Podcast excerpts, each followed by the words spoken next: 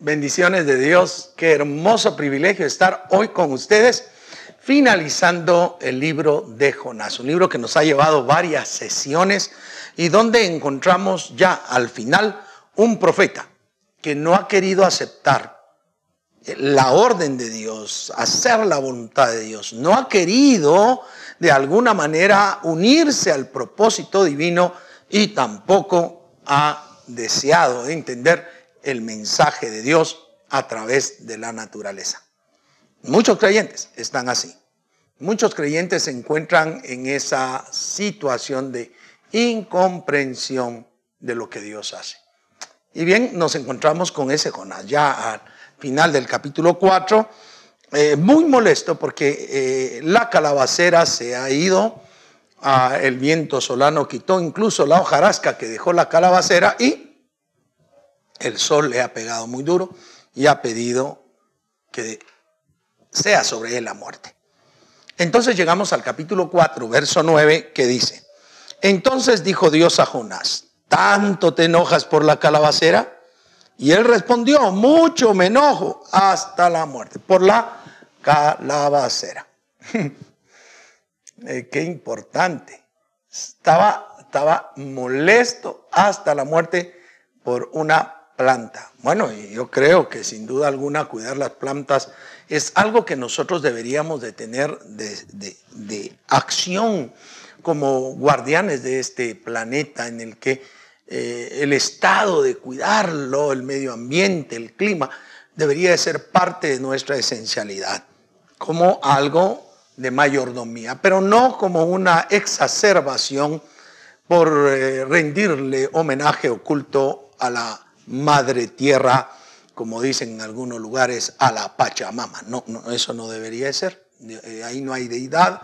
El Dios Todopoderoso sí es inmanente a la naturaleza, pero es trascendente a ella. Se está enojado. Entonces, aquí el profeta está tan, tan enojado que ahora ha dejado de lado el enojo por causa de que el juicio divino no llegó. Ya no está mencionando, no está hablando de la bondad de Dios, de la misericordia, de su retractarse del mal, de su hacerse para atrás, sino más bien está molesto porque el beneficio que había obtenido con la calabacera ahora no existe.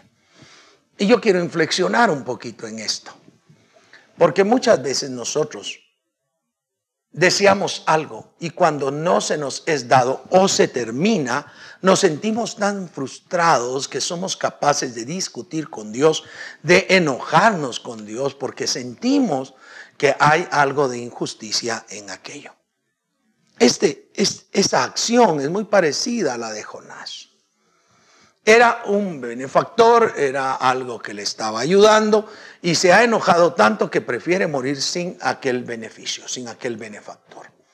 Debemos nosotros tener cuidado, hermanos amados, de entender el mensaje de Dios y ver que todos los satisfactores que nosotros podamos alcanzar provienen de la mano del Señor, provienen de la gracia divina, pero no deben de ser el sustento de nuestra razón de vivir. Y dicho sea de paso, ¿cuántos, incluyendo cristianos evangélicos, he visto en funerales, en velorios, en donde están frente al ataúd gritando, me voy a morir, yo me muero porque te me fuiste? Y tal vez no entienden que la razón de vida no es aquella persona que ha fallecido. Su razón de vida no es esa persona que ha fallecido debemos nosotros sí tener un cuidado extremo de no menospreciar el amor y la misericordia de Dios. Porque de Él mana la vida, de nuestro corazón, pero es Dios el que la da. Dios es el que da la vida, el que la sustenta. Los bienes no son la vida del ser humano, es Dios el que nos sostiene en su mano, el que nos provee, el que si le provee el alimento a los pajaritos que no tienen graneros donde almacenar, el que hace que se vistan los lirios del campo, las flores maravillosas que existen, con colores preciosos, ¿cómo no va a darnos a nosotros? De hecho, el mismo Señor Jesucristo dijo, si ustedes que son perversos, que son malos, saben dar buenas dádivas a sus hijos, cuánto más el Padre dará el Espíritu Santo a todo aquel que se lo solicite, que se lo pida. Jonás entonces no está comprendiendo y está poniendo su vida misma en juego por causa de esa calabacera que ya dejó de existir. Entonces Dios trata de nuevo con él y lo trata de poner en orden, lo trata de, de ubicar en la realidad. Vean el verso 10. Y dijo Jehová, ¿Tuviste tu lástima de la calabacera en la cual no trabajaste, ni tú la hiciste crecer, que en espacio de una noche nació y en un espacio de otra noche pereció? ¿Tuviste tu lástima de la calabacera? Mire pues, aunque debemos de reconocer que no está actuando en una actitud lastimera por la calabacera, este, este Jonás. No, no está, ay, pobre la calabacera, tan bonita que era, daba buena sombra. Él no está en eso. Su actitud no es sentir piedad por aquel satisfactor, sino más bien lo que le estaba ocupando era sentirse despropiado del satisfactor. Porque fuese esa expropiación la que lo lleva a sentir el, el, sol en su cabeza y que le pegue muy duro. Y es lo que al final le hace sentir la necesidad de proclamar que mejor la vida le sea quitada. Y Dios es tan maravilloso Mira pues cómo te enojas por la calabacera, por la que, y, me gusta lo que dice allí, en la que no trabajaste ni tú la hiciste crecer, que en espacio de una noche y en espacio de otra noche pereció. Aquella calabacera apareció un día y cómo creció frondosa para cubrir en un día es un milagro divino, un milagro en la naturaleza que él debió haber visto, pero también debió haber entendido de que el otro día Dios mismo preparó el gusano para que la hiriera y se secara. Y, y le dice el Señor, ¿tuviste lástima de ella? Y responde en el verso 11, el mismo Dios, si tú estás preocupado, si tú estás cargado porque ya no está la calabacera, no tendré yo piedad de Nínive, aquella gran ciudad donde hay más de 120 mil personas que no saben discernir entre su mano derecha y su mano izquierda y muchos animales. a ver, ¿qué pasó aquí? Dios lo está poniendo en su lugar. Entiende que si tú te preocupas, tú te dueles porque se te quitó el satisfactor, como yo no he de sentirme eh, en piedad, en lástima por aquella ciudad tan grande, tan fuerte, donde hay más de 120 mil personas que no saben discernir entre su mano derecha y su mano izquierda y muchos animales. Quiero, quiero que pongamos un poquito de atención a esto. ¿Quiénes son los que no conocen, no comprenden, no distinguen entre su mano derecha y su mano izquierda? Bueno, lastimosamente, hay muchas personas que llegan a grandes y uno les dice, levanten la mano derecha y levantan la izquierda. No, hombre, por Dios santo, qué equivocado. Hay muchos que lo hacen. Pero lo habitual es que todos sepamos cuál es nuestra derecha y cuál es nuestra izquierda. De hecho, cuando alguien se confunde con el lugar de las manos, no falta quien le diga, levante la mano derecha con la que escriben. Y a no ser alguien eh, zurdo, va a levantar la otra porque escribe con la mano siniestra. Pero La realidad es que la idea fundamental acá es que existen más de 120 mil niños. Son los niños los que no distinguen entre la mano derecha ni la mano izquierda. Ahora, veamos el mensaje que está dejando la escritura acá. Dios debía de buscar la forma de darle una prueba a Nínive para que se arrepintiera, porque el Señor estaba sintiendo recogimiento, estaba viendo con tristeza, con lástima, el tener que destruir a una ciudad donde existían más de 120 mil niños. Qué cantidad más grande, la ciudad era enorme, 120 mil niños que no saben distinguir, son personas, a mí me fascina esto, Dios dice más de 120 mil personas y está tratando a los niños, a las niñas como personas. Parece que de eso debemos aprender nosotros bastante. Porque a veces tratamos a los niños, a los pequeños, de manera impersonal, como que ellos no tuvieran emociones, como que ellos no tuvieran intelecto, como que ellos deben callarse y no emitir opinión, cuando la realidad es que son personas íntegras, que es cierto, les falta el proceso del desarrollo de madurez tanto biológica como emocional e intelectual, pero ellos son personas que sienten. Y Dios está hablando de una manera muy sabia respecto a cómo Él se siente inclinado en buscar una alternativa por aquellas personas que no sabían distinguir de la mano derecha y la izquierda.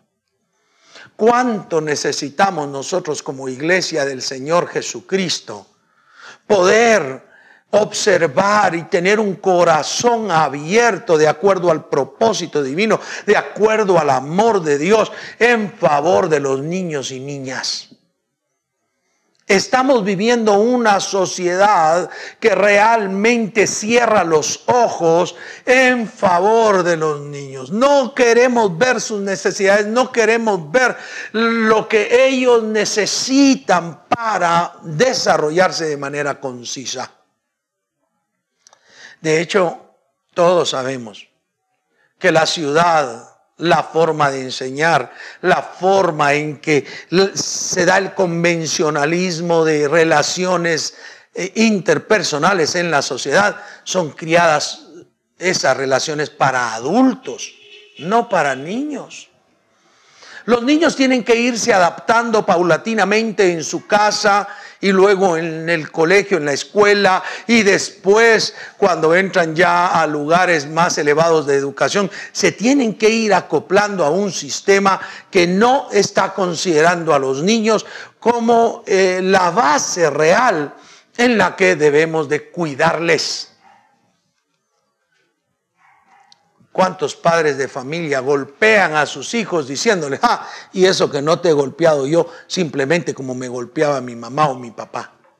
Porque muchas veces los padres están recayendo el dolor que han sentido porque su papá o su mamá ha sido grosero con ellos y, y se vengan en los hijos y según ellos es para corregirlos y muchas veces no lo están haciendo y no solo no lo están haciendo, sino están dejando trazas psicológicas que dañan, modelos de educar, modelos de corregir, que son lamentables y que solamente profundizan los males que tenemos en nuestra sociedad. Si en cierta oportunidad, escribiendo un artículo para el diario La Palabra, yo señalé que la, es en la desintegración familiar donde se cuece todo el vandalismo, los delitos y la profundización de los males de esta sociedad. Usted y yo, querido hermano y querida hermana, como Dios debemos de estar preocupados por los niños. Por esas personitas que aún no distinguen entre la mano derecha y la mano izquierda, que les cuesta todavía distinguirlo. Deberíamos estar dentro de la iglesia preocupados por los niños de tal manera que trabajemos para que ellos tengan un escenario de vida realmente seguro, realmente adecuado, que el niño llegue a su casa, el lugar de reposo, el lugar de descanso, pero también el lugar de toda seguridad donde no recibe maltratos, donde no recibe malas eh, situaciones, sino por el contrario, es un lugar donde encuentra amor, comprensión, donde puede encontrar la confianza requerida. El Señor está preocupado por esos más de 120 mil personitas. El profeta se carga por un benefactor que perdió, que ya no lo pudo hacer, sin haber hecho nada, sin haber eh, trabajado, no hizo absolutamente nada y que tan solo duró un día, fue totalmente temporal. Y así estamos nosotros, preocupados por los satisfactores, por los bienes, y estamos olvidándonos de aquello por lo cual Dios se está preocupando. Con razón, el Señor Jesucristo, cuando le estaban llevando a los niños, los sentaba en sus piernas, los bendecía, y los discípulos comenzaron a sentirse inquietos y a prohibir que le llevaran niños, y Él les dijo, dejen que los niños vengan a mí y no se los impidáis, porque de ellos es el reino de los cielos. Verdaderamente les digo que cualquiera que no recibiere como un niño el reino de los cielos, no es digno del reino de los cielos. No puede entrar al reino de los cielos. Y esto debemos comprenderlo de manera sustanciosa. El profeta, como ejemplo de la iglesia, no nos estamos preocupando de los niños y deberíamos estarnos preocupando. Deberíamos estar eh, de la manera en el que el Señor sentía su corazón inclinado a bendecir, a salvar a aquellos más de 120 mil personas pequeñas. Nuestro corazón debería de inclinarse en beneficio de los niños, niñas, jóvenes, adolescentes, a todo ese conglomerado infanto juvenil. Guatemala se jacta de ser una sociedad joven. Y es cierto, estadísticamente es cierto.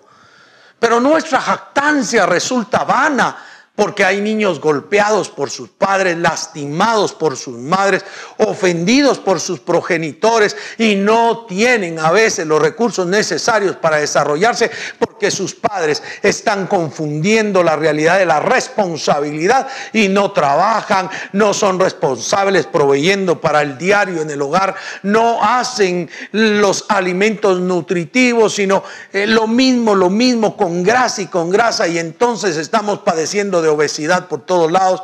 Y esto lo que demuestra es que no estamos afiliados al corazón de Dios, que quiere que todos esos pequeños sean salvos, pero que sean salvos de manera integral. Wow. Termina Jonás, está concluyendo el libro de Jonás y el profeta no terminó de convertirse, pero Dios le deja un sentido final. Él tiene piedad. Él tiene misericordia por aquellos indefensos. Y también noten ustedes, es que es maravilloso, no solamente señala a estas personas que no saben distinguir entre la mano derecha y la izquierda, sino también dice allí, y muchos animales. Cuando llovió sobre Sodoma y Gomorra fuego y azufre, todo lo que había ahí fue destruido. Cuando Dios mandó aplicar el Jerem, la destrucción absoluta, enteramente preparados para destrucción por Dios, mandaba que se matara a todo, toda persona y todo animal también.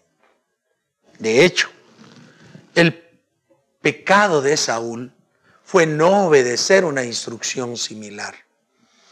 Pero Dios no es que fuese malo, no es que quisiera destruir simplemente a hombres, mujeres, niños, animales, sino que debido a que ellos no habían querido reconvertirse ni habían querido arrepentirse como lo hizo Nínive en una gran conversión nacional, no tenía otra alternativa a Dios más que ejecutar el juicio. Nínive se arrepintió. Los hombres, el rey y todas las personas lograron en un sentido real arrepentirse y entonces el Señor encuentra el espacio para no destruir a esas más de 120 mil personitas que no sabían distinguir entre la mano derecha e izquierda y a todos los animales que allí habían, los cuales la misma escritura dice, muchos animales. Qué bondadoso Dios. El corazón de Dios no es la destrucción del hombre. El corazón de Dios no está eh, simplemente inclinado para destruir a aquel que hace mal, sino les da la oportunidad de arrepentirse. Les da la prueba para que puedan convertir su corazón, alejarse del pecado, abandonar la rapiña que hay en sus manos y ser salvos. En estos tiempos, en estos dorados tiempos, Dios continúa dándole a las sociedades humanas, a cada uno en lo personal, la oportunidad de arrepentirnos de nuestros pecados, de volver nuestro caminar en pecado hacia Dios y vivir en santidad y dejar la rapiña que hay en nuestras manos y Él hacer misericordia de nosotros. Dios desea hacer misericordia de todos aquellos que invocamos su nombre, porque invocamos su nombre, porque nos arrepentimos, porque le buscamos si tú de alguna manera has estado viviendo una vida disoluta, una vida licenciosa en la que no estás considerando a Dios, yo te invito en el nombre de Jesús que hagas lo que hizo Nínive. Nínive se arrepintió, Nínive abandonó el pecado, soltó la rapiña de sus manos y la misericordia de Dios vino. Eso es lo que debemos de estar buscando. Jonás entonces nos deja el sabor de un profeta que no entendió nunca la orden, la misericordia, el mensaje y por lo tanto el corazón de Dios. Nunca lo entendió.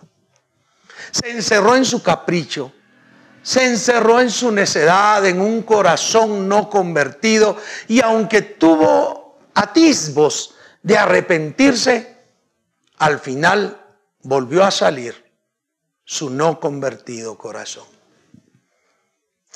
Con razón cuando a Natanael se le llega a avisar que Jesús Nazareno andaba haciendo milagros y que parecía que él era el Cristo, Natanael, al oír que era de Nazaret, dijo, ¿y podrá salir algo bueno de Nazaret? Porque Jonás era de Nazaret. Y había quedado eso como dicho, porque este profeta no trabajó como profeta. Este profeta fue contrario a lo que debe hacer un profeta. No vivió, no actuó en ese lapso de tiempo desde que es convocado para ir a Nínive hasta este momento en que el Señor le dice, ¿cómo no voy a tener yo piedad, amor por estas personas y los animales que hay ahí, como no voy a, hasta allí, no hay una conversión real de Jonás, dejando su perspectiva humana, dejando sus pensamientos humanos, dejándolos atrás por seguir la voluntad de Dios. Queridos hermanos, hermanas, amigos, amigas que me están sintonizando en este momento y por estos medios, Dios nos ha llamado para salvar a la humanidad. Somos los encargados para predicar el Evangelio que las personas crean por nuestra palabra.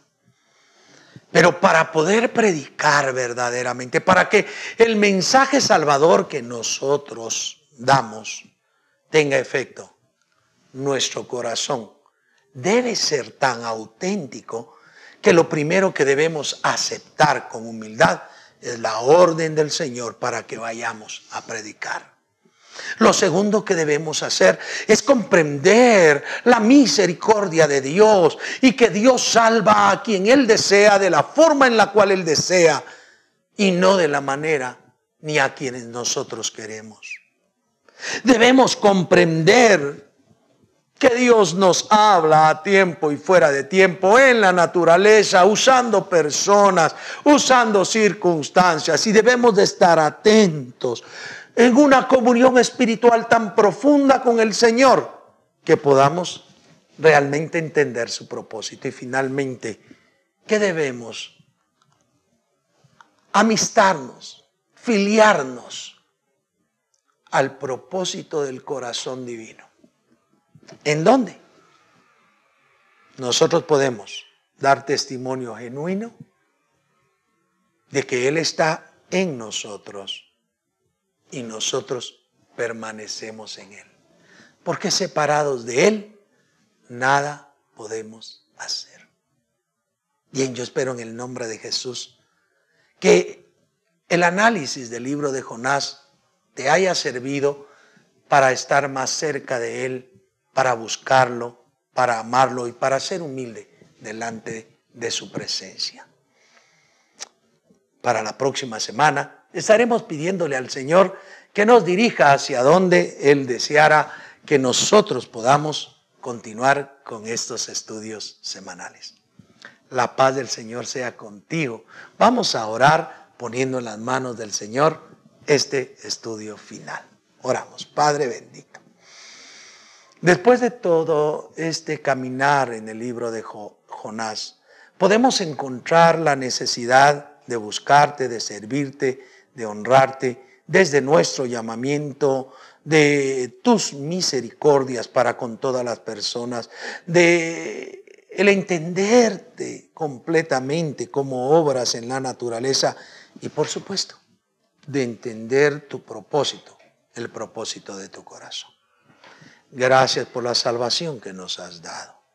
Que tu paz, que tu amor y tu misericordia sea en cada uno de mis hermanos y hermanas. Y que podamos ser diferentes a Jonás y testificar al mundo tu salvación. Gracias por habernos dado ese honroso privilegio, el cual deseamos cumplir delante de tu presencia. Te adoramos en el nombre poderoso de Jesús. Amén y amén. Bien, ha sido un hermoso privilegio la próxima semana seguiremos en un nuevo libro o no sabemos qué es lo que el Señor pondrá en nuestro corazón a trabajar. Pero lo que deseamos es que en ese tiempo Dios te guarde, Dios te bendiga, que guarde nuestras vidas en lo que nos volvemos a ver. La mano de Dios sobre ustedes. Dios les bendiga, Dios les guarde. Hasta la próxima.